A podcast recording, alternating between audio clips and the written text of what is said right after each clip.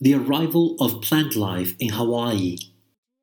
When the Hawaiian Islands emerged from the sea as volcanoes, starting about 5 million years ago, they were far removed from other land masses.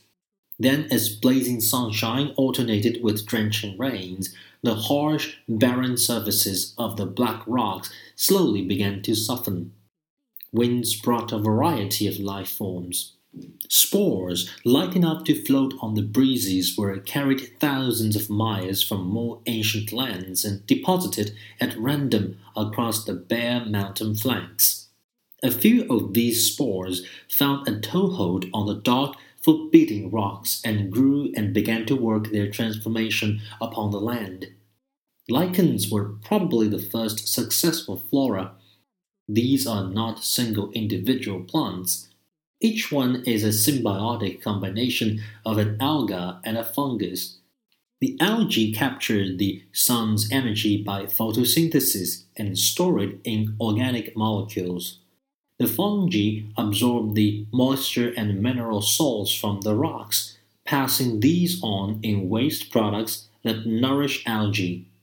It is significant that the earliest living things that built communities on these islands are examples of symbiosis, a phenomenon that depends upon the close cooperation of two or more forms of life and a principle that is very important in island communities.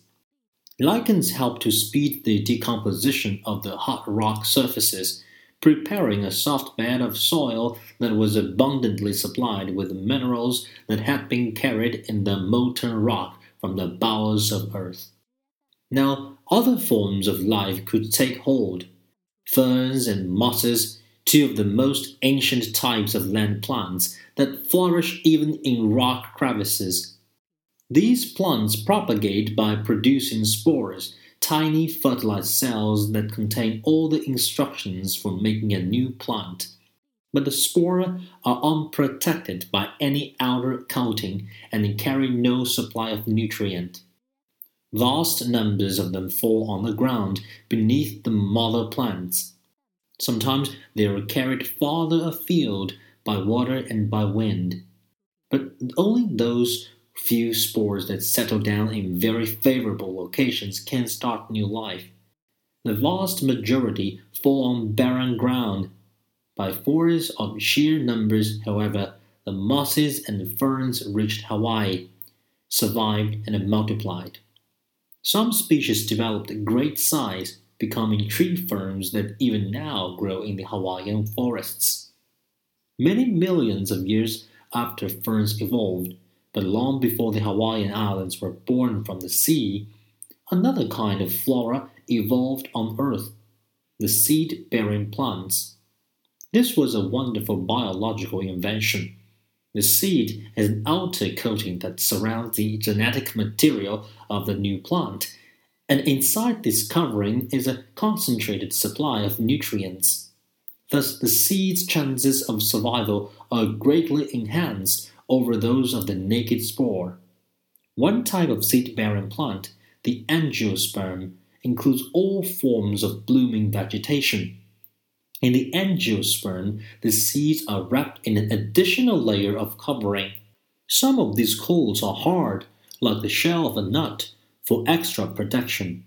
Some are soft and tempting, like a peach or a cherry, in some angiosperms, the seeds are equipped with gossamer wings, like the dandelions and the milkweed seeds. These new characteristics offered better ways for the seed to move to new habitats. They could travel through the air, float in water, and lie dormant for many months. Plants with large buoyant seeds like coconuts drift on ocean currents and are washed up on the shores. Remarkably resistant to the vicissitudes of ocean travel, they can survive prolonged immersion in salt water when they come to rest warm on warm beaches and the conditions are favorable. The seed coats soften. Nourished by their imported supply of nutrients, the young plants push out their roots and establish their place in the sun. By means of these seeds, plants spread more widely to new locations even to isolated islands like the Hawaiian archipelago, which lies more than 2,000 miles west of California and 3,500 miles east of Japan. The seeds of grasses, flowers, and blooming trees make the long trips to these islands.